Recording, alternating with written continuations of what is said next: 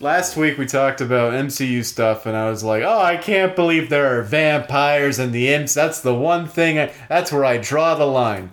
In Thor Ragnarok, Korg picks up that three pronged stake and says this would be useful for fighting off three vampires at once. Oh. But what if Korg just likes television? I don't think Korg knows what television Ah, is. He's in goddamn space. Korg is in Blade confirmed.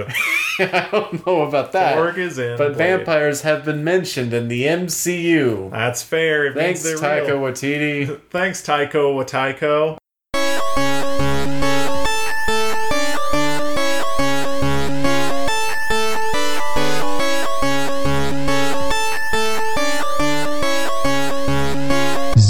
Credits.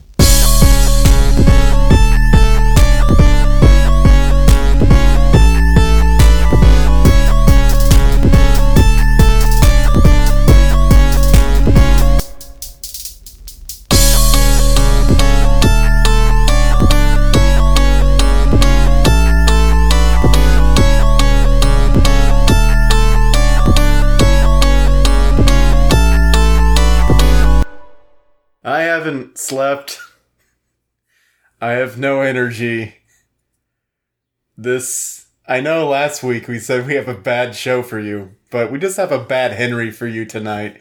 Welcome to Zero Credits, the show where we talk about things. My name's Bad Henry, And my name's, I guess, Normal John. and together we're Bad Henry and Normal John. We're coming at you to discuss the cultural happenings of that there zeitgeist. Uh. You seem like you're not doing well. I am in a bit of a pickle Uh huh. at work and other things that I don't really want to discuss on the podcast. As we've discussed, the only thing that we can really talk about on the podcast regarding our work is our dissatisfaction about it and just enough details to not really know where we work. Not getting in any specific terms, I feel like I have one hypothetical foot out the door. But like if things don't line up, that foot will become a very realistic still in the door foot. And so I'm kind of living like in two worlds right now. You're living in uh, uh, Beyond Two Souls. Is that that game with Ellen Page? It is uh, David Cage and Ellen Page. What a- David Cage is not great. What a match made in Hagen. Cage. Oh, there you go. Uh, David Cage should make a game about Cajun people. Okay. What would we call it? I have no idea. But no, no. Oh, I David Cajun. Fuck. Why didn't I say that? Jesus. Sorry. but it's like I'm s- standing at a crossroads. Kind of like Robert's Frost dumb poem that everyone says. Yeah, I think it's called us standing at a crossroads. don't, I don't know what it's called. Robert Frost is a good poet. That poem, but that poem doesn't mean what people thinks it means. But uh, it's like I'm standing on the crossroads and I can see my old job and a new opportunity, and I can see myself going down both paths. But I'm like walking down them at the same time, and I'm I'm like my spirit is jumping from one road to the next, and like I just I just want to be on one road, and I want it to be a good road. Give me my road. Let me tell you how to fix that. what? What you do is at the crossroads, you dig a little hole, you bury a fiddle in it. You cover the fiddle over with dirt, and that summons the demon that lives at every crossroads. You make a deal with the demon, and then you'll have your road Then- straight to hell. Well, also I'll be really good at the fiddle. Yeah, you'll be extremely good at the fiddle. That's the road, by the way. This job thing, forget it. Forget that. Your road is the fiddle. Also, it stars uh, the guy from that horse movie, Lord of the Rings. Oh, uh, yeah, Aragorn. Yeah, Yeah, Strider, I believe, is the actor's name. Hidalgo. Yeah, uh, yeah, Hidalgo. Um, What is his name? God, what's his name? Balto. His name is Balto. He does not. He's not in Balto. He's Balto. Is he? His his name is Balto. No, that's the name of the wolf dog. Okay, Inigo Montoya is his name. That is not his name. Viggo Mortensen. Thank Oh. you. You got me there. There we go. Uh, what were we talking about? Uh, we were talking about you being at a crossroads and on two roads. I never want to live two lives, but right now I'm hypothetically living two lives, and it feels like I don't know. It feels like I'm going to start glitching out like any of the spider people from Enter the Spider Verse. It feels like my desire and my body are rallying against reality, and I don't like talking on the phone. Why did I agree to this? Well, for what it's worth, uh, you uh, either you will continue apace, the situation will resolve itself, or you will crumble into dust. Great. There's a limited number of states you can exist in.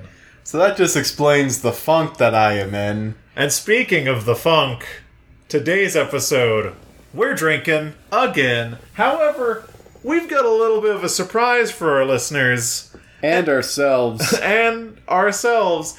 Uh, have a listen to this, listeners. That's right. It's a it's a shitty twist off. my little baby hands. Can my little baby hands handle a little twist off? Yeah, just go. It hurts. Grip and rip. Just just go. It hurts. Fight through the pain. Ow. How did you do that? You just twist it off. It hurts. You just twist it. It's hurting me. Just twist it. John. It really hurts. Little baby hands never twisted off a bottle cap. Uh, so we're It's stuck. just twist it. Just keep twisting it. It hurts. It's digging into my skin. Oh. You got mad. You threw it. Uh, anyway, today's episode is brought to you by a joke that I wanted to make. Uh, and Henry has already tasted uh, the joke that I could not make.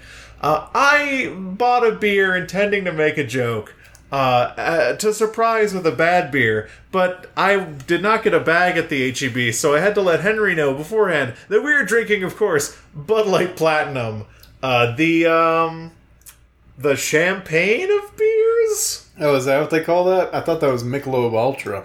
Holy shit, that tastes so bad. It's triple filtered. So they filtered everything out of it. Premium 6% alcohol volume light beer? I think after 3% you can't call yourself a light beer anymore. Yeah, these things have like 130 calories per thing. Uh, but Bud Light Platinum, one of the least popular varieties of Bud Light. Uh, it is just a high gravity Bud Light with like twice the alcohol content. Uh, so it just tastes like Bud Light, but like more dry, I guess. Oh my god. Like, you, of everyone in their life has come across this joke. Someone has told it. Uh, what, what's the difference between. Wait, no. What do Bud Light and Sex in a Canoe have in common? They're both fucking close to water. Yeah. And, and so like this is a step up from that. it's it's not. It doesn't quite taste just like water. It tastes like maybe you rinsed your beer out Yeah. and then poured it back into the bottle. It tastes like a, a relatively high gravity beer was drunk to the after the like oh, the, the the, the, the backwash. Yeah, the backwash. And then you filled the rest of the bottle up with backwash, and then you drank it. Oh man, you know in Japan they've got like they sell vodka sodas just like in convenience stores. That sounds pretty great. yeah. Why the fuck is America the home of the world's shittiest beer? Yeah, I I don't know, but six percent can't beat that for the five dollars I paid for the six pack. This was five dollars. This was five dollars. That's actually a steal. yeah. But think about it. We paid exact. The blue bottle is really cool. The yeah, I mean, if you want to make like a bottle tree, I know, but like, like I'd shine a light through that. I'd make a dumb lamp out of that. I'd make a dumb light out of Bud Light bottles any day. Anyway, you pay what you get for. You get what you pay for. And this seems this seems like a nitpick, but the glass is very thin. Like around the mouth, it's like super thin. It feels like I'm drinking out of something that I can crush in my hands. All I have to say is I don't think I'm going to complain about Sierra Nevada anytime soon. Uh, and you know what beer you're really not going to complain about? Corona. Corona. And why is that, John? Why would you set me up to say Corona? Why would I set you up to say Corona? Indeed, the king of brews, because this, dear fams and dear Henry, is the last normal episode of Zero Credits before the big one. The event that we've been looking forward to for, I guess, a year. Yeah, I mean, you guys think Endgame was some big shit with its blowing off the box office and getting 40 billion characters and being a culmination. of like 20 years, not even close, 11 years of films.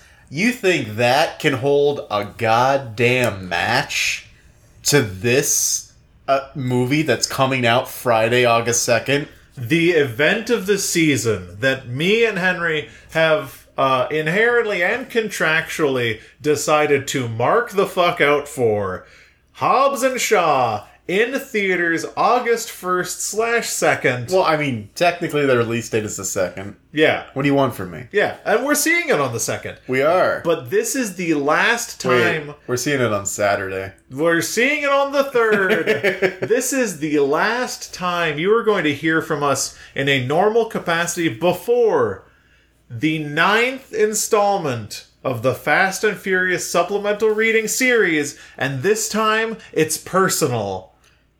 They Well, I guess every time they're kind of personal. I, mean, they're not impersonal. This time it's contemporary. This time it's topical. This is the first experience in the cinematic universe, the Fast and Furious cinematic universe, or fuck you, as we like to say. Yes. Uh, you like to say fuck you, Fuck but, you. but I say fuck you. Yeah. Uh, I think I've made that exact point before. This is the first time we're seeing something current. The first time we're, we're going to experience it at the same time as everyone else. There's no more catch up. This is the first time since I was a young teen that I will have seen a Fast and Furious movie in a movie theater, and I hope to God that I, it is the same experience where I leave the movie theater and people are doing burnouts and Toyota Celicas in the movie theater parking lot Oh, because man. people are so hyped about Fast and Furious. That's what I did after Baby Driver. Just peeled right out that parking lot. and just lot. hit Kevin Spacey. hit Kevin Spacey and got Evan Evan Evan Edgar Wright's uh, I just hacked to Spotify. I was like, let's go. You're like, let's go, Golden Earring. You had one good song, Radar Love, baby. What? Radar Love. So, This is Sparta. what? I don't know. I wanted to make a joke from 20 years ago. Uh, so this is a big time for us, absolutely, and it's a big time for you listeners because I, I think that the the supplemental reading series of Fast and Furious has become a, a totem of our. It's our crowning achievement that we can stick to something even though it is a very bad idea, and we can do it for two months straight. I mean, yeah, certainly some of our events we, we can we can barely limp out. I'm not going to name them because I think the, in the canon explanation we don't remember them each year. But a certain month, what happens to the podcast? That is something I will say. We can we can pull that off. Yeah. But the Fast and Furious supplemental reading series was two months straight of corona induced anal- analyzing movies that we didn't want to, but then, like in a weird Stockholm syndrome fashion, took over our entire identity, and now we are seeing the next installment in theaters in a different city. Like we're traveling to a different city. We're we're traveling to a different city to drink our asses off, see some independent films, and cap it all off with Fast and Furious. We're actually we're gonna have a really car centric weekend because we're driving to a different city. We're seeing two movies about cars, and hopefully we'll become cars in our souls. Yes, I want to become uh, a car that is from like uh, Transformers. Like a like an Autobot. You, an Autobot. You can become a car from Disney's Cars. I no, because those are weird. I instead want to be a car from the Chevron commercials. Okay, because their eyes are in because the right place. they're less weird. The cars from the Chevron commercials have places for humans to live, and I can get behind that. But the cars from Disney's cars, if you open the doors, they're just a brain in there. Is that true? I never saw this movie. Cars? Yeah. It's just the windshields are their eyes. So is there just a brain inside of it? I guess. Do they ever open their doors? I no, because there's no humans. I never saw the movie. There's no humans. Do they still run on gas or Absolutely, that is a big that is a big point of the movie. They do run on gas. Who drills for the gas? who makes the the petrol? Who indeed makes the petrol? Fast and Furious. Okay, weird point about cars. This is nothing. This is connected to absolutely nothing, John. Yes.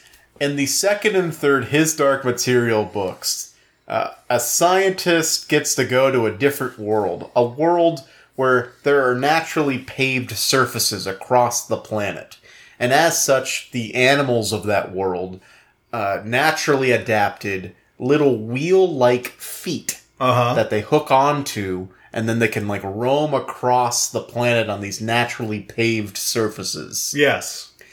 Why wouldn't cars borrow from his dark materials and just say the world was paved so cars naturally exist and they don't need gas? I uh instead they just I have to imagine Cars takes place in a post-apocalypse. Oh, we're something went wrong. There's no humans, but there is human infrastructure.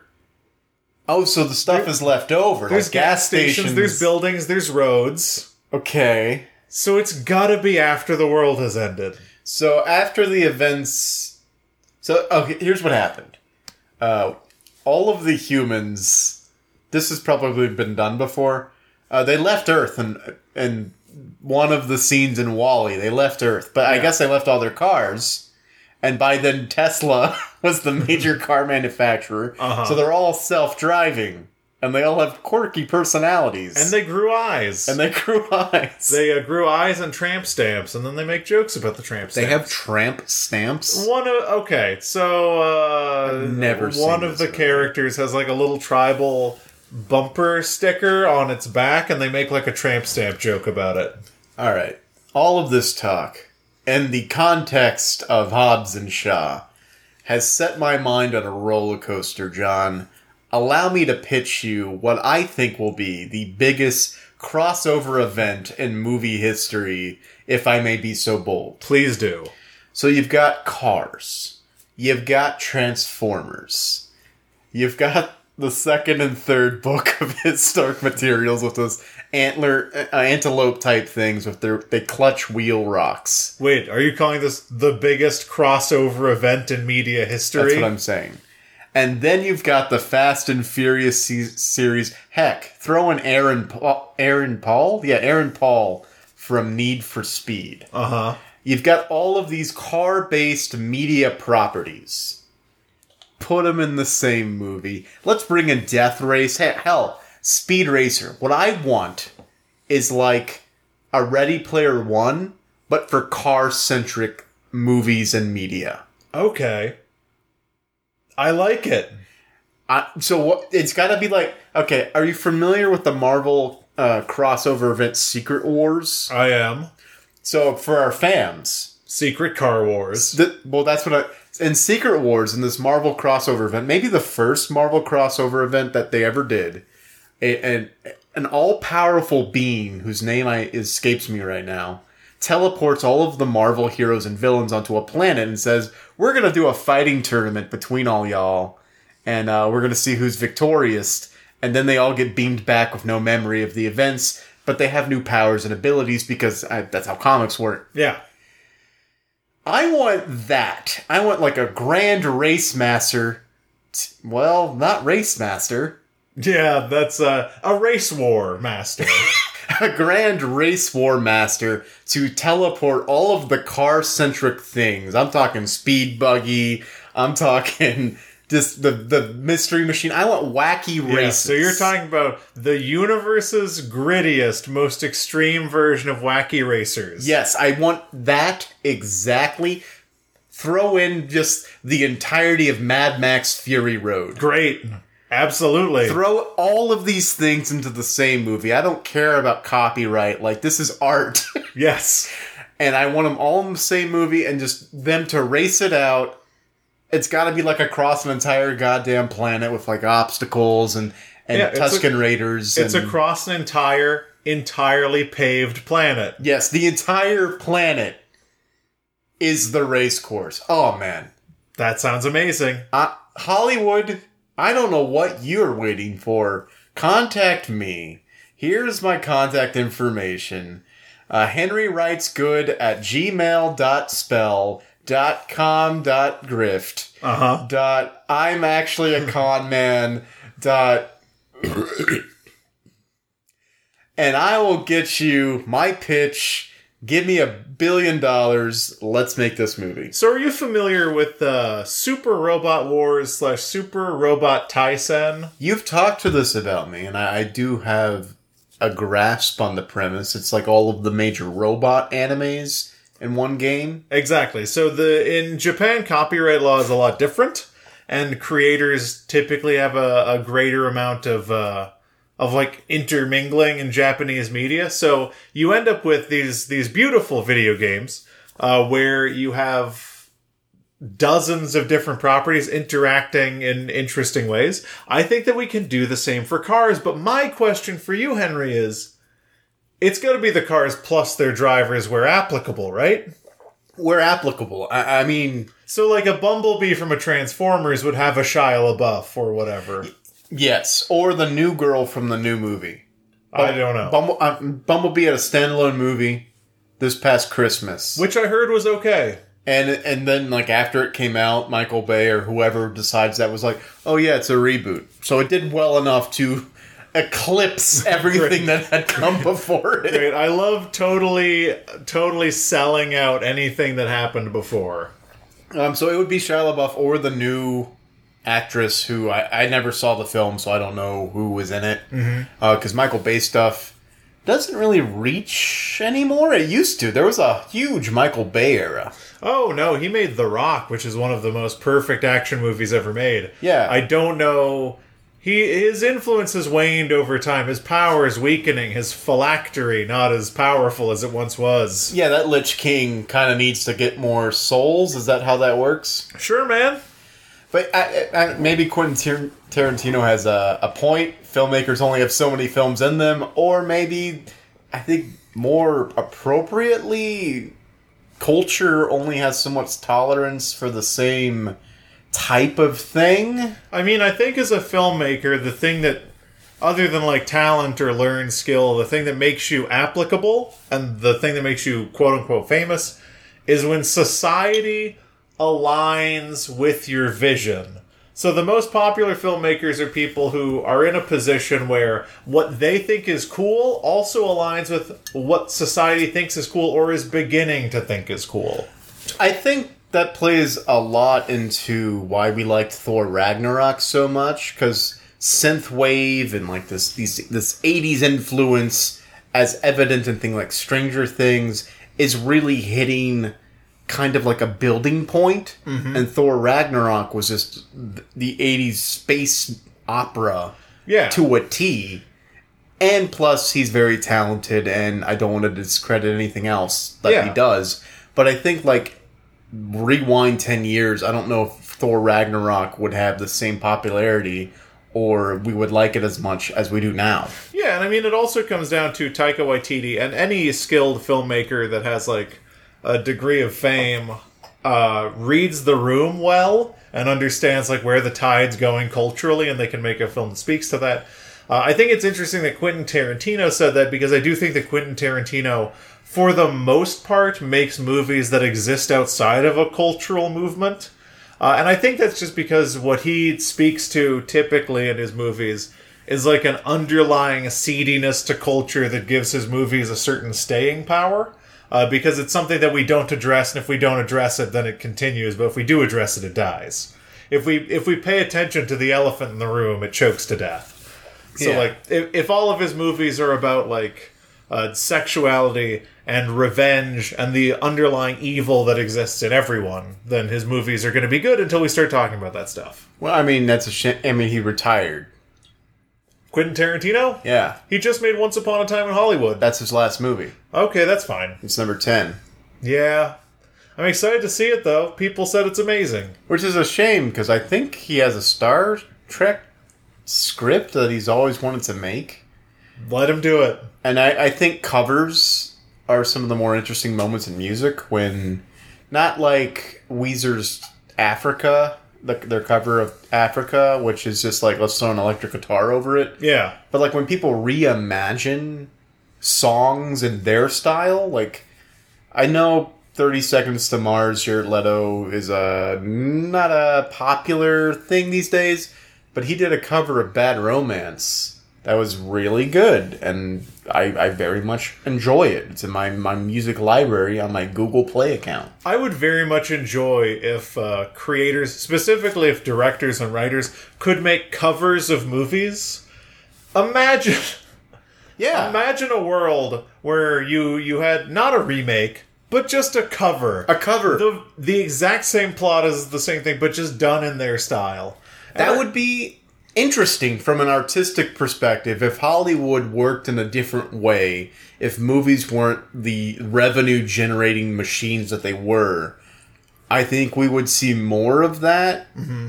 However, I guess you could argue that the new Lion King that Jon Favreau did is kind of a cover of the original because apparently yeah, because it is literally exactly the same. that's what I've heard. I Yeah. have not seen it, and I have no desire to. Really not interested. Yeah. Uh, but tangents and Quentin Tarantino aside, go see Once Upon a Time in Hollywood. I hear it's good and thematically interesting. I. This might be a good time to discuss Quentin Tarantino as a filmmaker. Okay. He, he's at the point where he says he's retired, which he might be. I people retire in, hol- in, in that field a lot, and then they come back for like one more thing or whatever.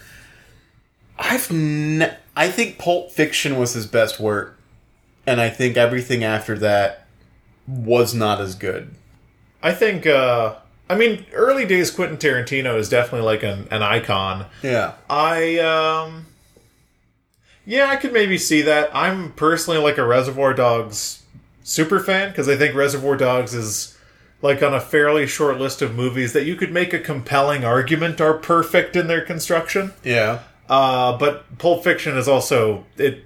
I think it belongs in that same conversation because Pulp Fiction is like a winding, interconnected narrative with fully fleshed out characters that have like full arcs throughout. Like Yeah. Uh, Pulp Fiction is like a it's a master class in making a film efficiently and and having total control over a story that you want to tell.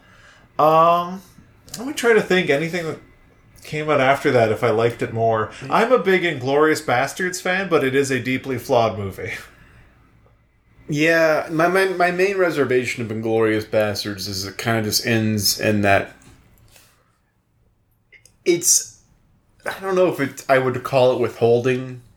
It's not apparent, I think, that you're watching an alternative history movie Yeah, until the very end. until that part, the part that everyone loves. I hate that part I think because I feel like it's a it's a trick that he's pulling on the audience. He's like, oh, you didn't know the genre of the film you're watching, which I feel like you should know the genre that you're enjoying from the first at least hour. I mean, I feel like Inglourious Basterds is is telling the same kind of story that something like Django Unchained is telling, Yeah. which is it. And I think this kind of runs through that era of Tarantino filmmaking is that he's not making overly literal films at all. Yeah. He's making films to communicate a mood. Like the things that happen in Django Unchained are completely ridiculous. Like the the action reaction throughout the film is intentionally like cranked up to 11 to give this like dreamlike revenge fantasy feeling. And I, I feel like the thing that ha- eh, Inglourious Basterds they kill Hitler. Uh, the thing that- if you haven't seen it, then whoops a doodle. the thing where they kill Hitler, it's like yes, because the, the I think that it's kind of smart that he turned it around. And you're like, oh shit, I'm watching uh what felt like a power fantasy in the guise of reality turned out to be like an alternate history power fantasy because it, it doesn't matter what genre it is and what story it's telling. It matters the mood it's creating. And I think that the things that I mean, the most important thing that Inglourious Basterds has to say, a movie in which Hitler is killed, uh, the most important thing that movie has to say is that film is dangerous in a good and bad way, and, and propaganda goes in both directions because the entire movie is about, um, fucking, Killing what's that? Nazis. The entire movie is, is predicated on movies. Like the, Yeah. the protagonist, arguably, about that movie is someone who owns a movie theater. I mean, of course, And because he's Quentin Tarantino. He's Quentin Tarantino. He loves movies. It's like uh, what was the name of the director who did who- Hugo? oh, Martin Scorsese. It's like Martin Scorsese making Hugo, where it's like, oh, it turns out the film's actually about movies. Whoa. Uh, but I feel like it was. Writers can't write about writing without people calling them out and say, "Oh, you're just writing about writing." directors can Direct But direct directors can direct any. Gu- okay, I'm getting too fired up. No, directors can that- direct any movie they want about movies, and everyone loves it. Uh, but no, I mean the the thing that kills all the Nazis in that movie is film. It's I film know. burning. It's not all the Nazis. It's a ton of Nazis. It's okay. It's all the Nazis. uh, and them being locked in the theater is the whole reason that can happen. Um, but also, it's a movie about propaganda, and how propaganda goes in both directions. How art is meaningful and dangerous in a good and bad way. Is did you see Hateful 8 Mm-hmm. See, I've stopped caring. I Hateful stopped Eight's watching. Hateful Eight's a fine movie. Uh, really, Hateful Eight uh, feels like Quentin Tarantino wanted an excuse to do like um. A western, No, he did that with Django Unchained. a bottle episode. Yeah, he wanted to do a bottle episode where he basically wanted to do a bottle episode of bad people. Uh, but I, I don't feel like Hateful Eight has anything exceptionally interesting to say. He wanted to do like a Twelve Angry Men when where there's no Jimmy Stewart to redeem everybody. Yeah, he wanted to do like a, a room full of totally irredeemable assholes killing each other, which is, I feel like, something that Tarantino has wanted to do his whole career, but people have held him back from. Does do people actually hold him back from At this point, I really don't think they do. I think he just realized he had the power to do the two things he loved most, which is uh, play around in film and also have an excuse for a lot of despicable people to murder each other. So I might be wrong. Hateful Eight was the movie he did before Once Upon a Time in Hollywood, right? Yes. He said he was going to retire after ten films. Uh huh. That's only nine. The Hateful Eight is it's a number of people in the was the Hateful Eight his eighth film? I thought it was his eighth film. It might have been his ninth film. Oh, I don't know. We can look it up. Anyway, It's not important. It's not important. What is important? what's important is Hobbs and Shaw. Circling back to the entire e- impetus, epitus. What's the word? Starting thing. Im- impotence. Wait, so we're impotent? We are impotent. Oh, that's. What does that word mean? Uh, can't have children. Oh, that's sad. Eh, I don't want them. It's sad if you're impotent and you want kids. Adopt. Circling back Yeah. to Hobbs and Shaw. Obviously, we can't reveal anything because we Yeah. haven't seen it yet. I want to let everyone know reviews are coming in hot and heavy for Hobbs and Shaw right now because the the earliest reviewers saw it yesterday. Oh, I have read why are we not invited to these things? I have read and I can't stress this enough, nothing about this movie. I will read nothing. about I've read movie. headlines about the movies, which, if you cross reference them back to headlines of reviews of previous movies date back to Fast Five, which I did, it's all the same. Yeah. Every review, or at least every headline of re- every review of Fast and Furious, for the most part, there are some standouts. For the most part, it comes from the same kind of like hand wringy media critic that always writes the same headline, which is Fast and Furious 5, 6, 7, 8, 9, 10, 11 is dumb but genial. Fast and Furious 7, 8, 9, 10, Infinity H uh, is uh, raucous but stupid good time. Or the stupidity flies in Fast and Furious negative 5 through 38. Here's the thing about action movies. You can't call Fast and the Furious stupid and then like, oh, I love like any dumb '80s movie because it's a classic. Because it's this if the if a dumb 80 if the last Starfighter, if the last action hero, if any of these movies were released today, people would say the same things. Oh, it's stupid, but it scratches that action movie itch that we all have. Yeah. Like, I think that, and this is like categorically speaking, it's something that I do in conversation, but I think that categorically speaking, calling any movie dumb or stupid or simple uh, is meaningless criticism. It, it means nothing because it in no way infers anything about the movie. It, it it's a way to be critical without presenting anything. Because if you say a movie is stupid, essentially what you mean is you don't consider it to be an intellectually challenging movie, which is more of a value statement about yourself and a signal of your own virtue rather than anything that's actually about the movie. yeah, it's not speaking to the movie because it. I feel like it's reductive and kind of hurtful to the process of making that genre of movie because it's not like a, a director sets out and says like I'm going to make a smart action movie. That's not what directors do. They're like, okay, this is what we're doing. Snowpiercer. The entire world lives on one train, and one guy has to fight through all the classes of of train car to stop the train. Fuck yeah, let's do it. That sounds awesome. I've got tons of ideas about like fight choreography and and angles we can use and stuff like that. The composition of this film is going to be off the hook. We got martial artists. We got Chris Evans for some reason because why not? Yeah. Like if you're going to make an action movie, it's like how can we make this the most awesome thing that people can see?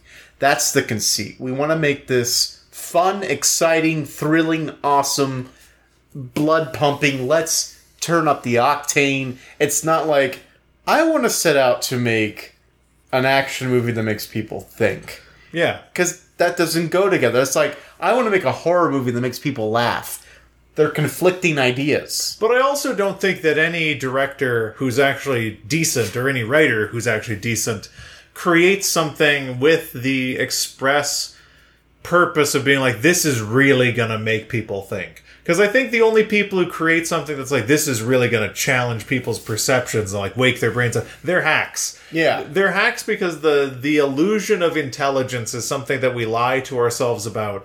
But to comment on the intelligence of art is a is purely a commentary on our perceptions of ourselves. I despise people calling things stupid or like Yeah. popcorn fodder like you just have to turn your brain off. I'm like, what does that even mean? Was I'm- it artistically good? I'm very guilty of being a person, I will admit, of saying it's good if you turn your brain off.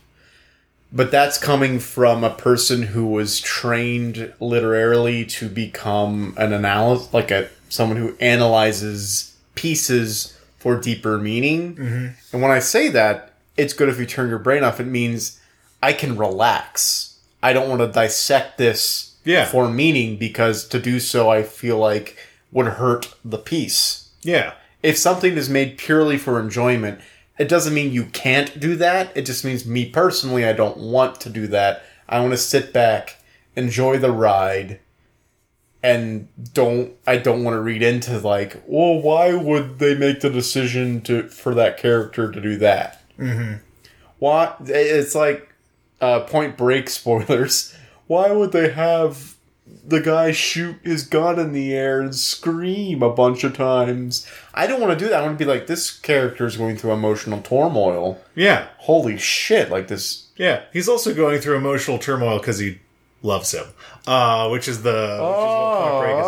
Oh, see, but that's reading into it. That's not turning your brain off. Yeah, but I also think that I, I think that we will say things like "turn your brain off," or at least I do, because it's it's part of like a it's part of a mutually agreed upon social vernacular that we use to say to me. I did not perceive this movie to have any greater meaning that stood up to my analysis when I was watching it. You are not wrong. It is sometimes a cop out. Like, oh, this movie. Yeah, sure. You might think it was bad, but if you turned your brain off, I feel like it's worth another another watch. And I'm look. I'm not a, a good person.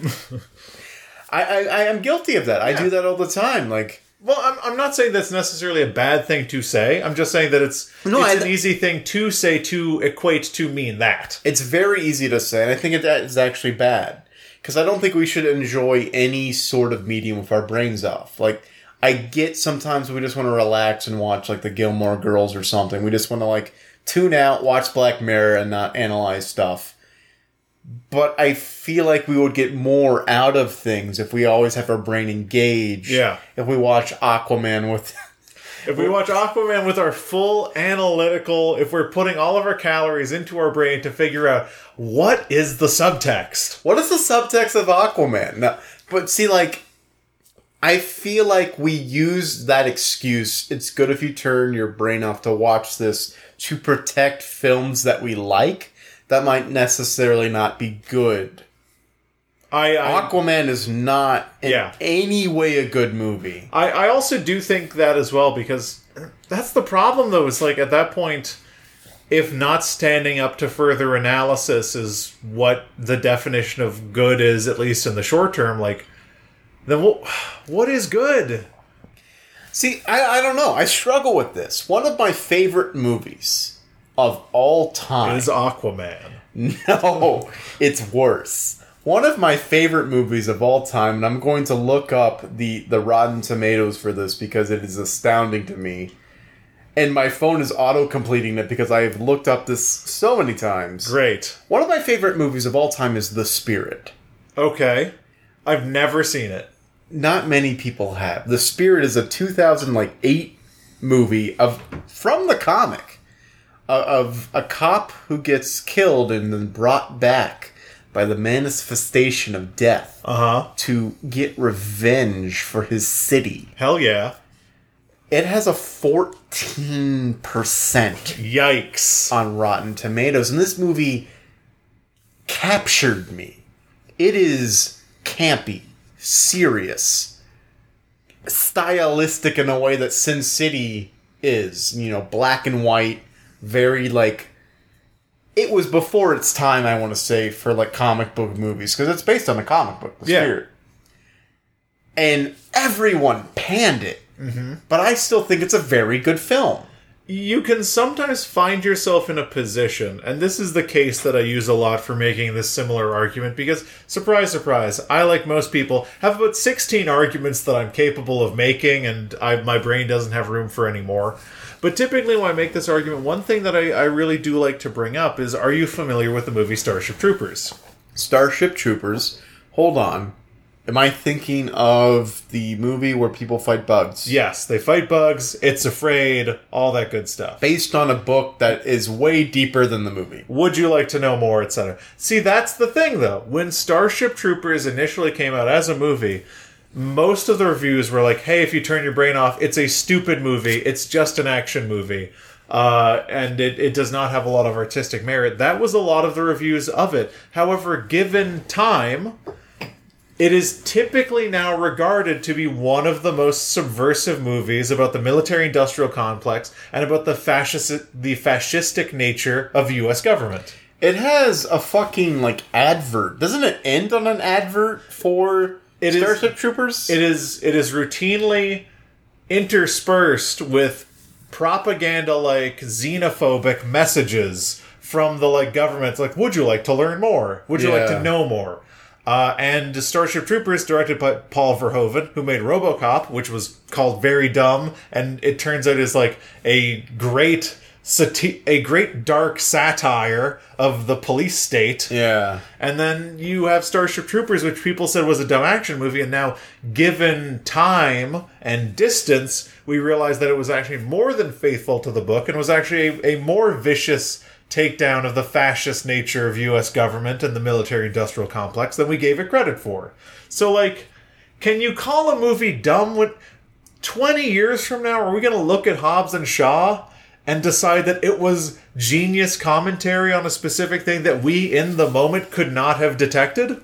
I, I, it's possible because one thing that I the academia has has taught me is that it's it is impossible to analyze in the moment. We try, we pride ourselves on an analysis, but hindsight is way better than current sight. Yeah. You know, so like yeah, we might find because like the movie that we both really like, which is like Fast Five, came out like a decade ago. Yeah, which is crazy. Which is to think crazy about. to think about, but Fast Five legitimately is one of the best action movies, if we want to call the Fast and Furious action movies. It's one of the best action movies ever made. And and Fast Five has had a similar arc throughout time, in that Fast Five was generally considered, and I even went back to reviews of Fast Five.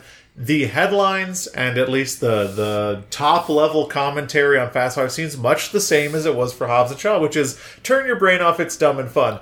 In the time since then, people have recognized that Fast Five is not only the best movie in the Fast and Furious universe, but arguably one of the best action movies ever made yeah.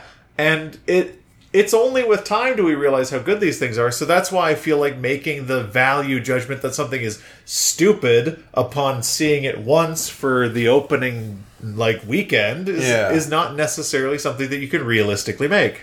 What the thing about critics and internet journalism today is that they just need to generate the headline. Yeah, they need to write. the That's it. headline gets the clicks, the clicks gets everything else, etc. That's how the business works. And so, if you're just trying to find the headline, if a new iteration of a series comes out, you might be tempted to look at what did I do last time? Yeah. what was the headline you I used last time? And I, I watched the film.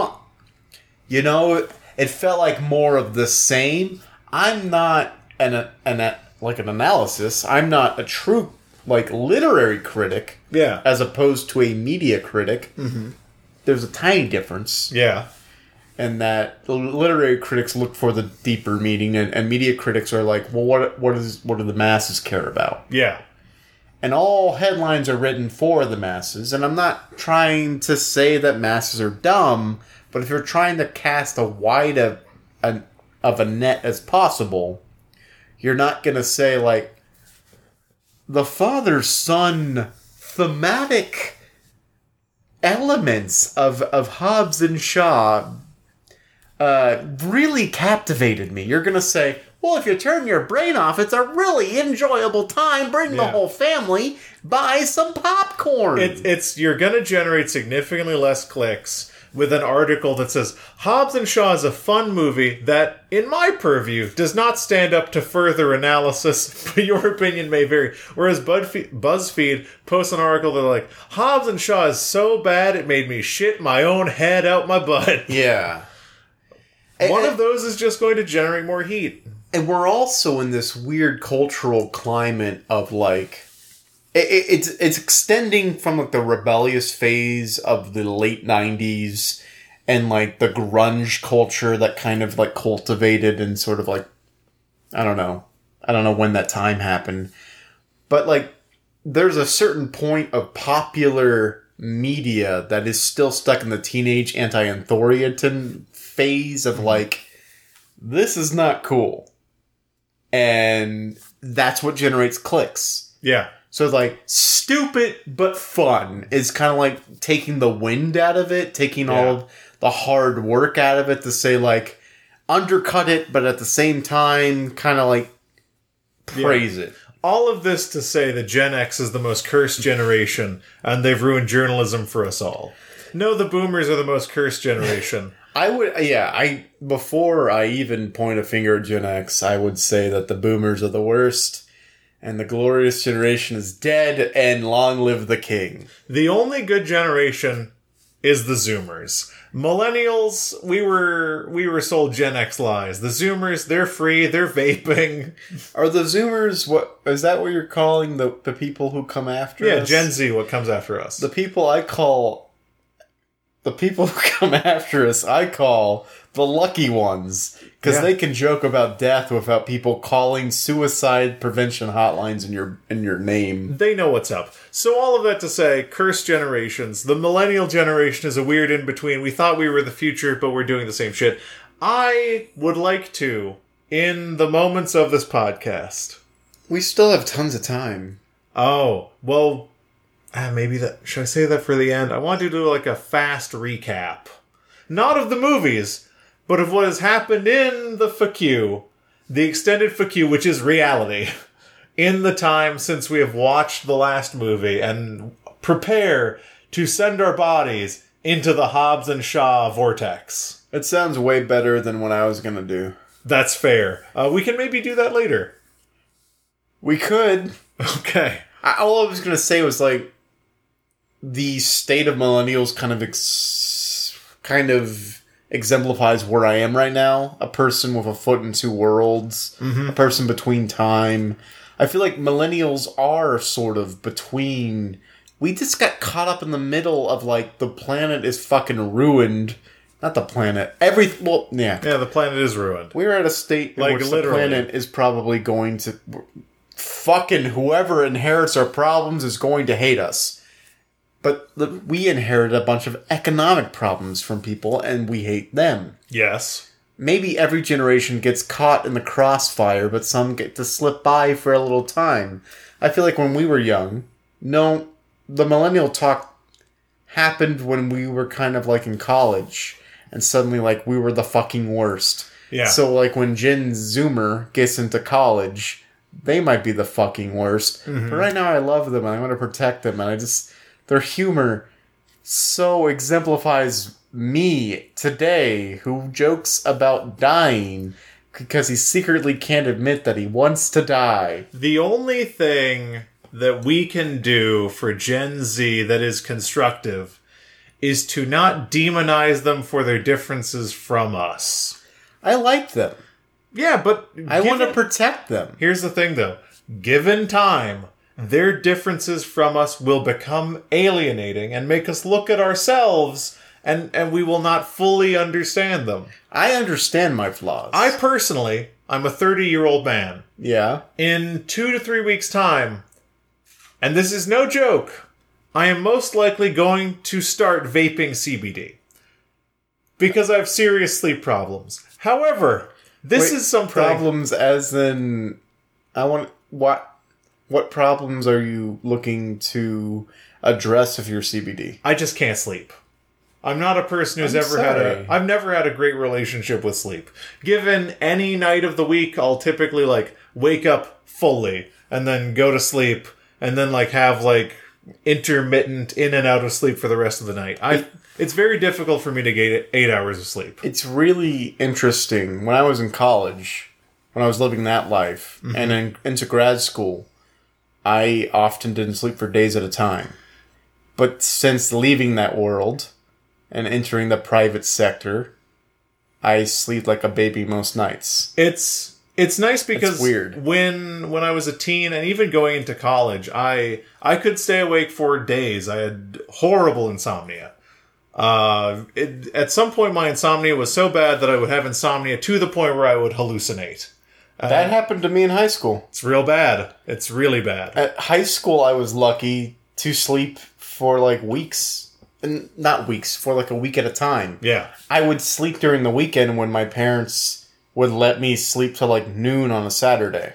And typically speaking, now as a as a thirty year old adult, uh, trying to go to sleep, I can sleep, but I have like in and out of sleep, weird restless sleep patterns that I can't get rid of. However, that is almost entirely ameliorated by very light recreational, legal or illegal drug use. Uh, It's very interesting. so, but if I do begin to vape CBD, which is legal, It is legal. where, we live in Texas right now. After they just- they, signed the hemp law. I was about to say they just decriminalized it like two months ago, a So- month or two ago. I know that CBD has the thing in it. I've heard, not to say that I've done anything illegal on a recorded medium, but I've heard it's the thing of a thing that uh, makes you relaxed and has no psychoactive effects. Because I'm not after psychoactive effects, I just want to go to sleep. You just want to relax. Yeah, and I know that You just want to turn your brain off. I'm essentially going to buy a JUUL, and then. Is uh, that J U U L? Yes. I'm essentially going to buy a JUUL to vape CBD oil to help me sleep, and that is my way of connecting with Gen Z, with the Zoomers, because they love to vape. Uh, but going forward in time, this may be the last meaningful way that I identify with them. Going forward in time, they will develop habits that I cannot develop because I'm at a different point in my maturity, and there's a certain point in our lives as uh, as chagrined as we are to admit it, we- we've accumulated all of the personality traits that we genuinely enjoy, and to onboard new ones takes increasingly greater mental slash psychic effort. Yeah. So eventually, we're going to become the people that we're going to be for the rest of our lives, give or take a couple hobbies or whatever. Uh, and as future generations move away from what we consider to be normal, it is very easy, like Gen X has done to us, or boomers have done to Gen X and to us, to find things that we think are increasingly degenerate because it's different from us. But I think that the only charitable thing that we can do is to look at the things that the generation preceding us does and not judge them just because they're different. And we're getting to a point where, at least within the more progressive and younger of us, uh, where we're more accepting of things. Yes. And I, I hope, my hope is that when we get to that point that you're describing, that we're more accepting of the differences and we, we try to understand where they're coming from. Mm-hmm. That's the only thing. Because it's no, it's no secret that our parents never, or at least my parents, I guess I'll just speak to my own experience. My parents never really ever tried to understand where I was coming from. Yeah. I would exhibit anger and frustration mm-hmm. because that's the only thing they would react to. And instead of trying to understand where the anger and frustration was coming from, they would just say, You can't be angry. You shouldn't be angry. Yes. Which the only natural response is to get more angry. Yeah. I had a huge, huge anger problem. Very violent, very aggressive, because it was the only thing that would elicit a response. Mm-hmm. And since moving out and moving away from all of that, I mean, there's a reason I left the state I grew up in when I went to college, and there's a reason why I didn't go back after I graduated, because I feel like I'm a better person away from them mm-hmm. it's because they never tried to understand where I came from. It's it's a situation where only when only when we're free adults who are fully in charge of our own decisions, which you're fully in charge of your own decisions much earlier than you truly think you are. But when you're truly in charge of your own decisions on a day to day basis, you realize the person that the generation that preceded you made you become. Yeah. Uh, and only when it, it only when it takes a toll in a bad way on the people we love and surround ourselves with do we have to reckon with oh this is the person that they turned me into how much of this can i change? Because i only have a limited amount of time to do that. Yeah. you have to correct. And not everyone can correct and some people fight against that. They individuate away from that and they uh, they sit into their psychological flaws and that's how you end up with people who are bad people. Uh, but if you can see that what you're doing hurts people you can be like i'm a product of my environment. Yes everyone is but there's certain things i can do. Uh, because there are things about my upbringing that make me very hard to, or at least did make me very hard to be around. And in my worst moments, those things definitely do come to the forefront. But I think that if we if we understand that the generation that precedes us is a product of their own environment, maybe we're different. Maybe we will be able to look at these people that precede us with open eyes because the generations previous to us had been sold this like whole cloth myth that you could push through emotions and like shape the world to your whim and now we know that's no longer the case. Maybe we're different. Uh, i just like to operate under the assumption that we are not different and that we over time will be predisposed to have the same prejudices but in different contexts as the generations that preceded us. Yeah. and I think that the most, like I said, the most charitable thing we can do is meet them where they're coming from and understand that they have the exact same problems that we did. They're just dealing with them in a way that their environment taught them is an okay way to deal with it. Yeah. It's impossible, though. Because how do you be the grandpa who knows how to use the TiVo? It, well, the thing, ano- uh, like another issue that I don't think is thought about enough.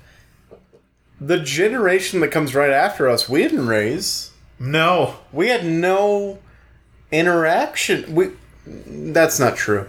We had less interaction than we feel with Gen Z or Zoomers because they were born to Gen X parents. I guess if the math lines up, or or Yeah. Boomer parents even. Mm-hmm.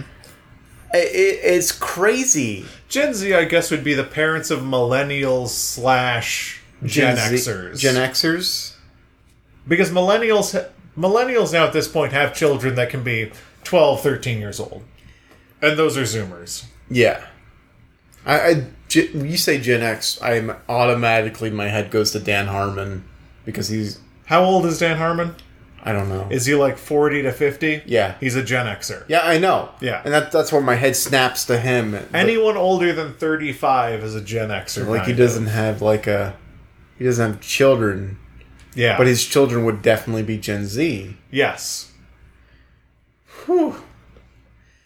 Generations fucking suck. Uh, generations are interesting, but I, I think that there there are commonalities between Gen Zers slash Zoomers. I feel like we're all responding to stimuli, like you said, based on the environments we were brought up in. Yeah. And because the environments we were brought up in have to be different by definition, because they're happening at different times in different contexts and different environments and different, and the environment is climate, c- political, economical. They're going to be different by definition, and we need to, like you said, we need to resist the other, in that because they are different, it does not mean they are bad. Yeah. And to wrap this up, no matter what generation you're from, watch Hobbs and Shaw. No matter what, as long as, what is it, PG 13? I think. As long as you're at least PG 13, ages years old. As long as you're. PG 13 ages years old, watch Hobbs and Shaw. But before you watch Hobbs and Shaw, I think it's very important that we catch you up Yes. on what has happened in the FAQ so far. And I believe John, my own John, my own normal John for this episode, is the leading expert. Yes, the leading expert in events in the FAQ extended universe, which is the real world. Uh, it's the biggest extended universe, way bigger than Star Wars. Way bigger than the MCU. What infinitely bigger. Oh. Uh, but Milestones. the FAQ extended universe, a few things have happened. I want to get the somber news out of the way first. Number one, we discussed that on the filming of Fast Nine, Joe Watts sustained a major head injury and was in a medically induced coma. There has been. ha- Have there been? Has there been an update? There's been no update There's for about a week. There's been no So updates. my assumption is either uh, that he is stable and the the news media does not the media news circuits do not care enough to actually report on whether or not he's doing well, which hurts. Uh, but or he's still in a medically induced coma. Can we tweet someone to find out? I would really genuinely like to find out. I really want to know. Um, but no, so Joe Watts, no updates on Joe Watts. Uh, thoughts, vibes, prayers, if you're of that denomination, go out to Joe Watts And his, fiance. and his fiance and all of his loved ones for a speedy recovery. oh my god. In addition to that somber news, something that we touched on, I believe, in the podcast, but uh, bears a little bit of repetition. Uh, John Singleton, director of Too Fast, Too Furious yeah. uh, and also visionary black filmmaker increased the market share of like black representation in cinema tenfold like one of the one of the original like visionaries for for like black filmmaking as early as it was uh, did pass away he did. uh, there's not too much more we can say about that other than it's a shame and he's one of the greatest artists especially for like the amount of representation he brought to the big screen I just want to add. I hope he is ejectocito cousin in heaven. Jesus Christ. I was hoping we could get through the somber ones without a joke. John Singleton, great. Did Look, a lot of good just stuff. Just because I made a joke does not mean I. I think the, he'd appreciate it. I don't have the the utmost respect for his craft. Yes. His work, and it's going to live in infamy. It's going to live in infamy. Yes, it's going to live famously. Uh, John Singleton, rest in peace. Now we go on to slightly less somber news. I don't want to like TMZ it. There was a lot of like weird beef. Some I believe like genuine, some I believe manufactured. There was some beef between Vin Diesel and The Rock. there was beef. It's suspected it's Vin Diesel and The Rock because neither mentioned each other by name. Yeah. But it's a lot of like shade throwing and Instagram stories. There's a weird beef because of Hobbs and Shaw specifically. Yes. Because The Rock agreed to do Hobbs and Shaw, it pushed back the whole production schedule for Fast Nine. Yes, so the the Fast and Familia, which we are accustomed to, uh, largely speaking, is something that exists both in the fictional universe that we've marked out hard for, and also the actual universe, which is these people who work together love each other dearly. They oh man, they Uh, have the utmost respect for It's each other. very sweet. There was that Michelle Rodriguez birthday Instagram post that was amazing. You get to see Vin Diesel singing, which he is not a great singer, but God bless him. Uh, and I, I feel like Hobbs and Shaw is, is a is a strangely divisive movie in the community just because the the impetus of creating Hobbs and Shaw seems to largely fall to Dwayne the Rock Johnson and the producers, which pushed the production of Fast Nine into the future, which maybe lowered the market share of the original Fast and Familia who love each other, and to create a movie that stars two relatively late additions to the Fast and Furious universe. It seems kind of weird. I still have high hopes for the movie, but also that seems to largely have been quashed at this point. And I don't want to like uh re-editorialize some muckraking about like who hates who or who feels what about what. We could be talking about nothing. I do think it would have been better from a camaraderie standpoint if these films were like sort of going at the same time. Yeah. Like, hey, uh, Dwayne, if you're okay with having a lesser role in Fast Nine, we've got this other movie for you. What seems to have happened is Dwayne, you were very involved in Fast Nine, but we also have a treatment for another script. It might delay Fast Nine, but would you be interested in sort of like a, a spin off project? And he said yes, because what actor doesn't say yes to a project specifically written for them? Yeah, it's like we're going to pay you more to be in a movie that's specifically about you, uh, Dwayne the Rock Johnson. Uh, God bless him. He started as someone who had nothing in professional wrestling and now is one of the highest paid actors in the world. Essentially, he is paid millions of dollars to have something that stars him that has minimal impact on his career. Who can blame him? Uh, and I also, can't. Jason Statham.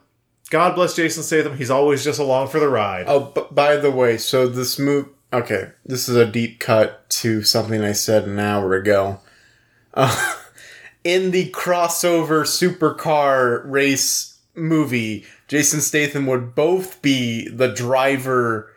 From the transporter. Yeah, from the Transporter movies and Shaw from the Fast. He would do a dual role. That would be perfect. That would And- be perfect. the the fun the joke for the audience is that there's no difference between the two characters. Yeah, there literally isn't.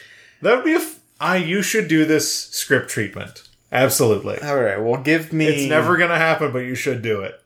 Back in the medieval times. Very rich people would sponsor Would leave their thumb drives full of barely legal pornography. Uh, shout out I- to Randy Pitchford. Shout out to Randy Pitchford. No, back in like the the Medici times, rich people would sponsor artists and like be their patrons. I need a rich person to sponsor patron me so I can write this treatment. We'll create a Patreon slash a GoFundMe for the Ultimate Car movie. Ultimate car. Uh, but no, the uh, the the beef, whatever. I feel like is is for the most part quashed at this point. Uh, the hatchet has been buried, or at least superficially, the hatchet has been buried. I don't feel like I never want to be in a position where I feel like I'm muckraking something for a reaction, so it's whatever. Uh, outside of that, we have a, a couple pieces of news regarding the the you as it moves forward into time. We already talked about the critical reception to Hobbs and Shaw, which we have definitively stated that we do not give a shit about. We we don't care. This is the one movie in the past couple of years I've watched the trailer for because I want to applaud the marketing team for Hobbs and Shaw. They really got the word out. The trailer has been playing for at least half a year. For I will, I watch trailers. By the way, you should watch the trailer for The Lighthouse.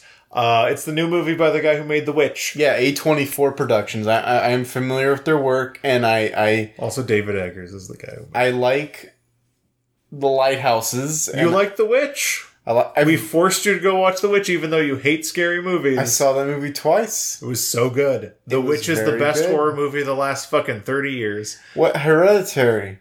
Oh, I guess it's tied with. Have not seen Midsommar. Get out. You're naming the big ones. I still think The Witch is the best one, but I have a soft spot for The Witch. It's very good. Uh, it's but- very well made. I, for Hobbs and Shaw, I made a tacit agreement with myself ending our supplemental reading series that I was not going to, if possible, watch Hobbs and Shaw trailers because I wanted to see it as I saw every Fast and Furious movie up to this point going through them, which is slate fucking clean. I did not want to know anything. Uh, but I did see the first Hobbs and Shaw trailer at the Super Bowl. I've seen Hobbs and Shaw trailers uh, with increasing regularity during the pre-roll of pretty much every movie Every I've gone to go movie. see. Uh, so they're really getting the word out. I understand it's one of the biggest movie events of the year. Uh, it, it really is. Like people are Yeah, you can't you can't avoid it. you can't avoid the fact that Fast and the Furious is one of the most successful uh, ongoing franchises in movie history. More Um, movies than Star Wars. which is the reason why we started watching it. But I we have experienced so much of this movie already we've through experienced trailers. far too much. that is my that's why I hate trailers. But we, we discussed the critical reception. Uh, one thing that I would like to talk about is your friend and mine, and inexplicably, your enemy slash villain and mine, one Chris Morgan, the writer of the lion's share of Fast and Furious movies. Yeah. the screenwriter of those movies. Uh, have you heard anything about a recent interview he might have done? No. Uh, so this is actually going to be news to you. It- wait, is he like mad because they moved on with a movie without him? So Chris Morgan? Chris Morgan wrote Hobbs and Shaw, I believe. Oh, what is But let me go ahead and pull up a quote, stall for time, or do an edit point. So Chris Morgan, uh, when interviewed about the future of the Fast and Furious franchise, was asked a semi superfluous, maybe ironic question about the idea that the Fast and Furious franchise could eventually have a movie that takes place in space. that? I mean, come on, come on. So he- we've been building up to it. when when asked that question, I would like to read you his his response essentially verbatim.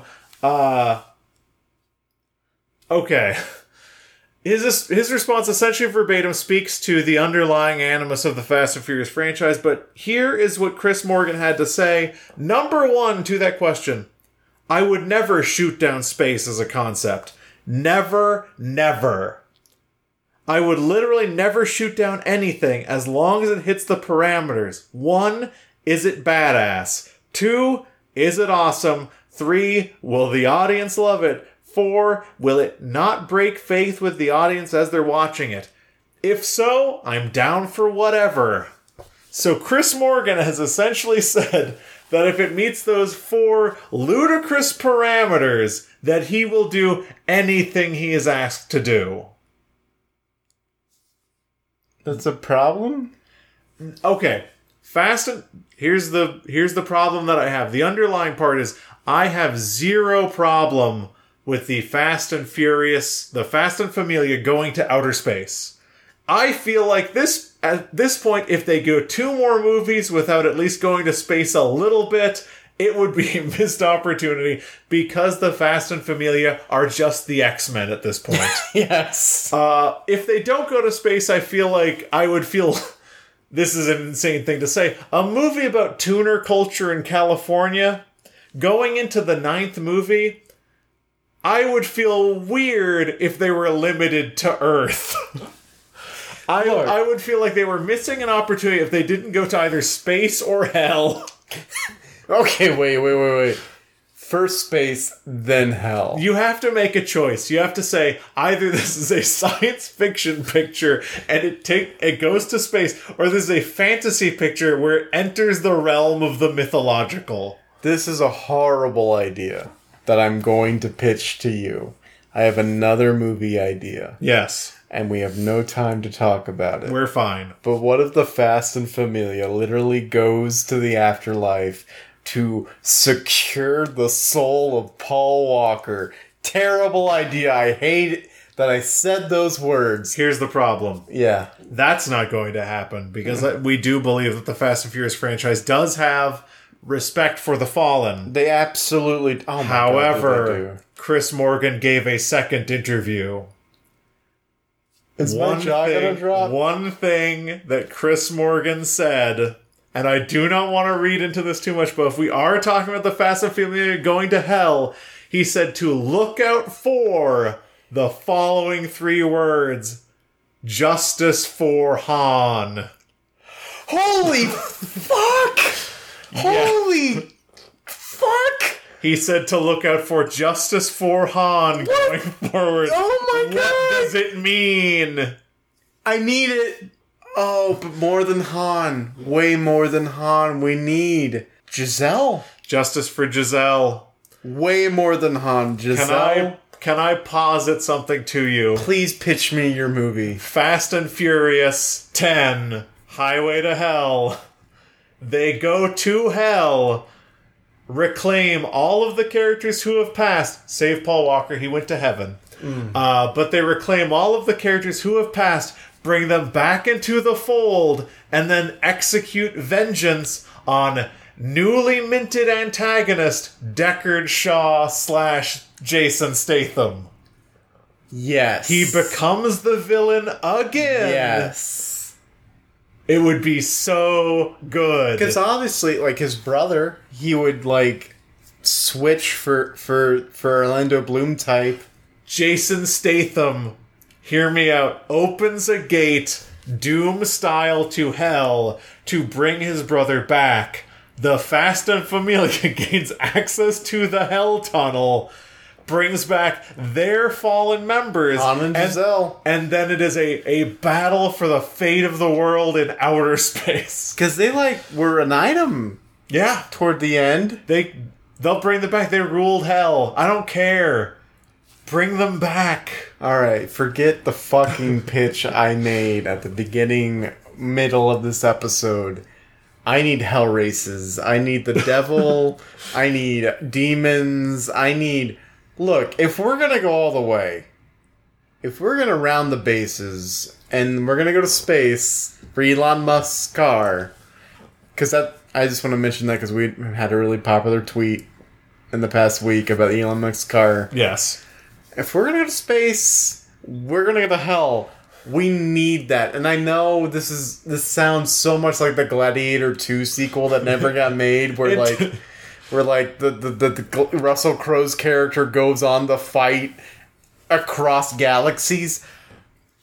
What I need from the Fast and Furious universe is the willingness, the bravery, the cojones, if you will, to go there. Yes. To bre- breach the supernatural. Like, we're already there in a in a weird way where it's like the realism is kind of bending as it is because Yeah. like these people are like international spies. The waveform is collapsing before our eyes. If we don't go to fucking hell in like the tenth movie, what what are we doing? Why why are we wasting our times? What's his name? Chris Morgan. Chris Morgan. I want to applaud him. We gotta go to hell. We gotta get Han back. We gotta go to hell. We gotta get Han back. We gotta get Giselle back. I want to drop something on you, which is what I, which in the screenwriting community is called script gold. Uh, so, as we alluded to earlier in the episode, whenever you're talking about something that takes place in the afterlife, like with the devil, there has to be stakes involved. Absolutely. You bring back Han, Giselle, anyone else who was lost to join the Fast and Familia again. One last race, probably culminating in like a fist or a sword fight. One last race against Deckard Shaw. Oh, Han and Giselle versus Deckard and whatever the other guy's name is Shaw. One final race. You know what's on the line?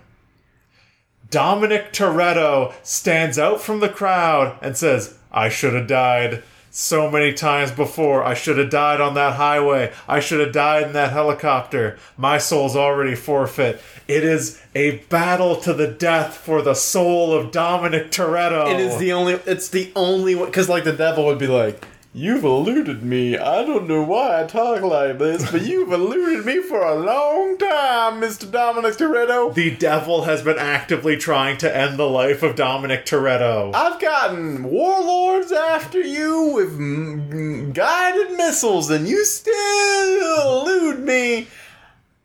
I will accept your wager for your soul in exchange for both Han and Giselle. Dominic Toretto. Please be played by Paul F. Tompkins to make that make sense. Absolutely. Dominic Toretto is a universal rounding error in the justice of hell, and only through the redemption of his soul will the devil agree to one last outer space race. Yeah. This has to be the 10th movie. Because you need, you're right, you absolutely need stakes in a game against the afterlife. You absolutely, I kind of want to work some Greek mythology in, like, you can't look in your rear view or something like that. You can't look back.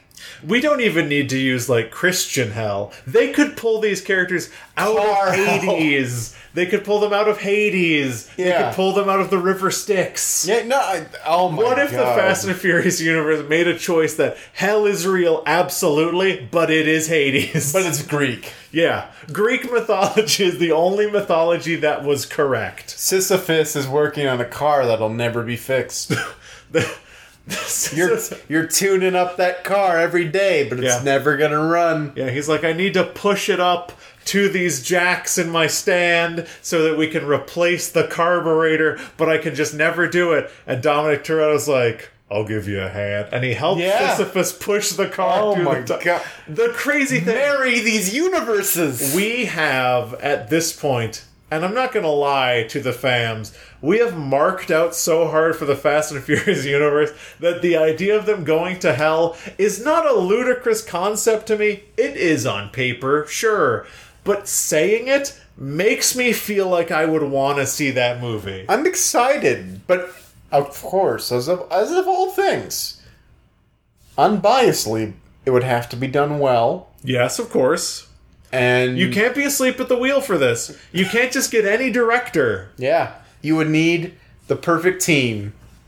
You would need the perfect writers, the perfect director. the writer is just always chris morgan All right, you need Chris Morgan, but you would need a really good director yes to do this Hell movie, this this Fast and the Furious ten. I guess we're, we're proposing fast and furious 10 highway to hell Highway to Hell. Oh, that's a good name. yeah Actually, just not even ten. Fast and Furious colon Highway to Hell. Very good. Which director do you propose? He has had he has had interesting results in the past, but I believe in Justin Lin because he directed Fast Five. He could pull it off. I feel Absolutely. like Justin Lin has the two qualifications in that he directed Fast Five and he also serially directs horror movies about the supernatural. So Justin Lin is a perfect choice for Fast Five alone. Episodes Community, maybe a Hulk movie. I don't remember. Uh, no, I'm thinking of Ang Lee. Ang Lee. I would not trust Ang Lee with this. Yeah. Not at all. Who did Life of Pi? No idea. Uh, No clue. Do you want the Life of Pi director to direct this? Is that why you're looking it up? I'm getting all spiritual. I drank all that Bud Light real quick. It's like water. I and I can feel it up here, which is weird. It's six percent, dog. Well, that doesn't. Oh. Six percent is like way. All right, for the record, the Life of Pi director is Ang Lee. Oh, really? Yeah. Okay. I had no idea. Mm. Do you want Ang Lee to direct it? No. Okay. Yeah. I feel like Justin Lin's a good choice. He knows how to write about the supernatural and he knows how to make a good Fast and Furious movie. So he would be the perfect person to marry that to. I think Chris Morgan knows these characters, obviously, and I feel like he would be the per. Look, let's tweet at Chris Morgan. Hi- Highway to Hell. We've got two pieces of homework. There's a goddamn song about it. We've got two pieces of homework to do going off of this episode before we go see Hobbs and Shaw, which I cannot I cannot overstate my excitement for. Number 1, we have to make some good faith effort to find out the status of Joe Watts. How do we do that? I really have no there, there's almost no good way to do it because we can't tweet at someone and say we're genuinely interested for for our podcast. Well, no, I, I look. But the thing is, I feel like if it's if it's bad news or even if it's good news, I don't even necessarily want to share it on the podcast. I'm just genuinely interested because this is someone who got hurt making something I love, Yes. uh, and and I am very genuinely interested. Uh, and the second piece of homework, of course, is to uh, tweet directly at Chris Morgan requesting he make a Fast and Furious movie in which they go to hell. And if we, Lathe of Heaven style, speak into existence a Fast and Furious movie where they go to hell, you are fucking welcome. Yes. Honestly, that's got to be a thing. If we speak it into the universe to Chris Morgan and he internalizes it and makes a Fast and Furious movie that goes to hell, I can die happy because I will have contributed directly to something that I love so much. Absolutely. I can't find his Twitter because there seems it seems that Chris Morgan is a popular name. Uh, weird. Yeah. Maybe he does not have a Twitter. That could be too. There are people out there who don't have Twitters. Yeah, maybe the writer They- of Fast and Furious doesn't want people tweeting at him. They exist. I'll find his email. Find his email. We're gonna follow up on this for real because we say we're gonna follow up on things and we never do. And we've got like a 50% hit rate, which Look. is not great. Look, please start whatever email you do. Hi, I am John, co-host of Zero Credits, a podcast with at least fifty followers. Yes. We want to know is Highway to Hell real? Dot com. Bye. And he's going to be like, what's Highway to Hell? And they thinks about it for a second. It's like, it makes total sense. I searched Yeah. writing the script. Holy fuck, we could be the impetus. We could be the Is that the right word? I rem- I can't. impotence. Impotence. Oh, okay, we could be the impotence. We could be the reason Chris Morgan never has kids. Thank God. Uh, his kids are his movies. His kid, his children are the movies. His movies are the children. I feel like we might have We did it. we might have run out of runway, much did it. like that plane at the end of Fast Six never did. Oh, rest in peace, Giselle. Rest in peace, plane. Uh, I feel like we might have run out of runway for the Fast and Furious conversation. I feel like we we are at a fever pitch. We are at a, a fevered pace going into Hobbs and Shaw. Yes, and this I feel good. ready. I want it to be good, and it's gonna be good, and we're gonna watch it. We already got our tickets. We, we bought the commemorative glasses. That's a thing. We bought the Oh glass- shit! I forgot. We bought the commemorative stupid fucking commemorative glasses. I sure hope we get those fucking glasses. I really forgot about the stupid glasses. we got those commemorative glasses. We are ready. What if this movie sucks, dude? We just spent so much money on these stupid fucking Look, glasses. look. In total, between us, we spent like thirty bucks each. That's nothing. I've committed more to less.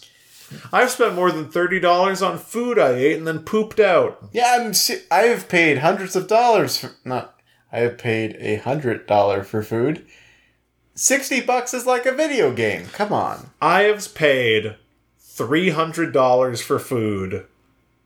And it's actually it was one of the most memorable experiences of my life. I'm not gonna forget it anytime soon. However, I have spent thirty dollars on food and then pooped it out. And not remembered it. Well, here's the thing. Every money you spend on food gets pooped out. no, I'm saving the three hundred dollar one inside of me. The three hundred. I have a special place in my colon where I store the three hundred dollar food. I'm like, hey, uh, that my Taki polenta is in there somewhere. That's a fancy name. Uh it was very good. It's like a taco. No, so there was maitake mushrooms and some polenta. It was all very good. Placenta. Polenta, it's like a corn mash. It's like it's like a. I don't know what placenta is. I don't know. We've in, in the episode, John. Uh, do you want me to do the social media? you have to. I edit. You're right. So, if you would like to send us what your definition of placenta or polenta is, uh, they're very different, or at least I hope so. You can do so by sending a tweet to ZCPCWHJ on Twitter.com, which stands for Henry. Zoomer, Coomer, Poomer, Coomer, Woomer, Hoomer, Joomer, That's right. And also, if you want to send us something like an email or like a letter bomb, you can't do that. It's a digital format. You can do so on zero credits is a podcast at gmail.com, crom at gmail.com. We will never give you our physical address. We know you want to hurt us. We know it, and you will never get it. You will never, ever get our physical address. P.O. Box doesn't exist. Oh, that'd be cool to have a P.O. box for the people who wouldn't send us shit. You gotta fucking pay for those. We not on True. YouTube. We are on Facebook, though. Yeah, we are. You can search Zero Creds Podcast on the Facebook search bar. We are also on Spotify. You can search for us by searching Zero Credit, open parentheses, S, close parentheses. Add us to your playlists where you have nothing but the eight remixes of Old Town Road and also that song RNP by uh, YBN Cordae, which is a real banger. Uh, we cannot talk about Twitch because we have not streamed on Twitch for a while, but we would like to. Uh, you can find us on Apple Podcasts by searching for Zero Credits. Please leave us a like, leave us a subscribe, and leave us a comment because that is the best way for people to hear about the podcast. Just kidding. The best way for people to hear about the podcast is that word of the mouth is the only way we can survive. Find someone that you love dear, hold them close, place your mouth directly over their ear, and then whisper, Zero Credits, the show where they talk about that their zeitgeist. And then you will have planted the seed, the seed of your eggs in their brain. The eggs will then hatch and turn into beautiful locusts of listening pleasure. And if you infect someone with the locusts, they will infect someone with the locusts. I've had this weird, like, brain flash of the plot of Gears of War for some reason. A game I didn't enjoy. And if you, we already can't segue into that. You can't. You have to go from everyone here I at or do know, like I a know. non sequitur. For some reason, I was like, The I'm, format's normal. I know. I was gonna, I was gonna launch into social media, which you just clearly did. Yeah, we cannot do that. It, this it, it's a very man. segmented. I do social media, and then you either do hard non sequitur, which is appreciated but rare, or then you break into from everyone here at the Zero. Oh, Yeah. okay. The formula's established. Hey, if you're fighting locusts, everyone here at the Zero Credit Studio wants to wish you uh, happy week. Happy week. Bye. Goodbye. Good luck with locusts, Go see Hobbs and Shaw. or we'll kill you. Calvin and Hobbs and Shaw. We will fucking hunt you down, murder you in front of your parents. And that's what I call a parody. You can't sue us for threatening to kill you. You can't sue us because it's the law. We will actually fucking kill you. Every time you say it, gotta say it's a parody. We will track you down satire, everyone. It's just satire. at your place of employment. It's fair use if you if you give death threats for less than 20 seconds. It's a defense in court, but you'll win. and tickle you until you agree to go see Hobbs and Shaw. Fuck you, John! Oh fuck. It wasn't death threats the whole time, except for the only times when I said we were gonna kill him. That's a parody, parody.